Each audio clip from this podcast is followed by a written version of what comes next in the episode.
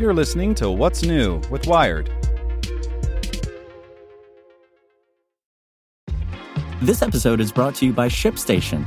You know, some things take a lot of work, like sending little robots to far off distant planets. And just as that's challenging, so too is running a successful e commerce business, especially when there's so much to do.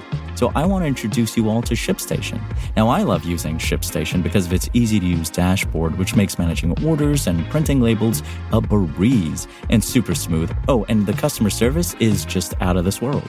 It's exactly what you need to help grow your business. Sign up for your free 60-day trial at shipstation.com slash technews. That's shipstation.com slash technews. This podcast is supported by Tools and Weapons, the podcast hosted by Microsoft Vice Chair and President Brad Smith. Each episode features insight you won't find anywhere else from the center of the conversation surrounding emerging technologies like AI. Right now on the podcast, you can hear a special episode where Brad Smith lays out Microsoft's vision for a vibrant marketplace driving the new AI economy. To hear more, follow or subscribe to Tools and Weapons with Brad Smith wherever you get your podcasts. Here's today's spoken edition of Wired. Today's edition is presented by TD Ameritrade. When it comes to investing education, one size doesn't fit all. TD Ameritrade helps you learn, whether you're just starting out or an elite trader.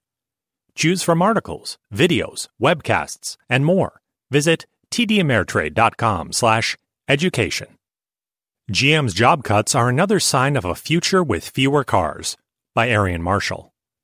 If America's biggest automaker's crystal ball is working, the future of cars has way fewer cars. That's the thinking driving General Motors' major internal restructuring announcement, which came Monday.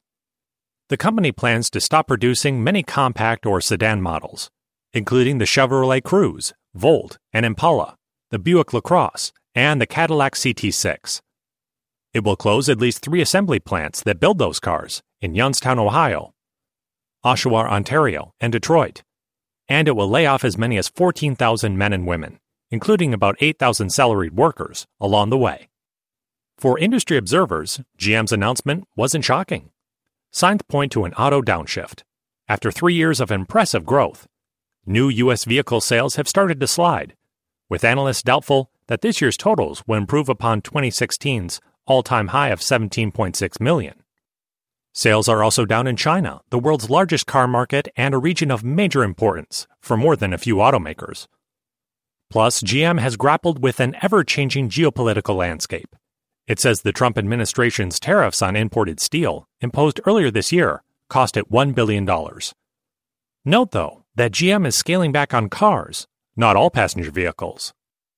Trucks and SUVs continue to dominate the American vehicle landscape accounting for an estimated two thirds of the country's sales last year. With gas prices low, gas mileage competitive, and drives smooth, American car buyers see little reason to skip a larger, more flexible vehicle. Indeed, GM fellows in the Big Three have also scaled back on car production.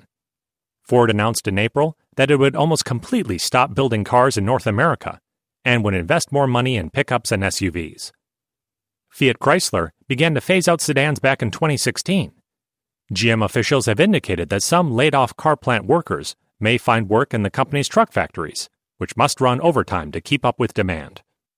This was a comprehensive, one fell swoop approach, says Karl Brauer, an auto industry analyst and the executive publisher of Auto Trader and Kelley Blue Book. We've seen a lot of these themes in a lot of different automakers in the past 12 months. GM laid it all out in one document. So if cars aren't the future of American cars, at least according to GM, what is? It'll keep selling pickups and SUVs, that's for sure. But GM's planning goes beyond what consumers are into these days. They know in the future it's not going to be about who builds the best car or best SUV, says Brauer. It's going to be about who leverages technology most efficiently.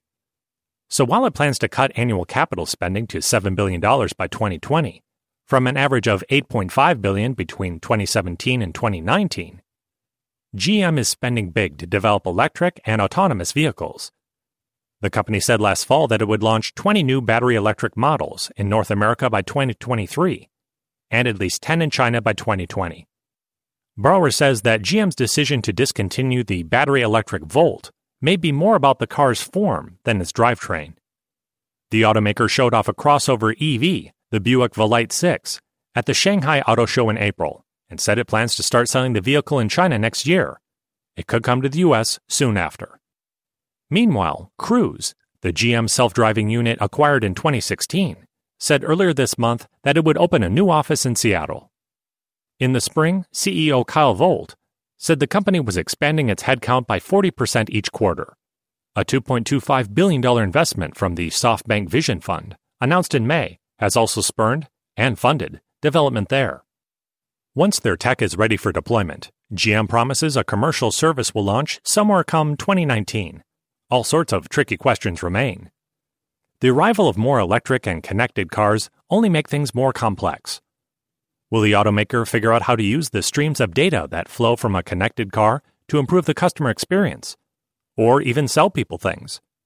Will it crack the best business model for driverless cars once they can operate in a city or seven? Will it seed enough infrastructure to make electric cars widely available? Answer those questions, and you'll know whether the automaker will survive into the decades to come. But getting to the future requires selling vehicles now, and GM seems to believe that Americans will want big ones, not small ones, for the next decade or so. The present is clear. The distant future, where robo-taxis roam the streets, is also clear. It's the tricky middle part that GM will have to finesse. Want to learn how you can make smarter decisions with your money? Well, I've got the podcast for you. I'm Sean Pyles, and I host NerdWallet's Smart Money Podcast.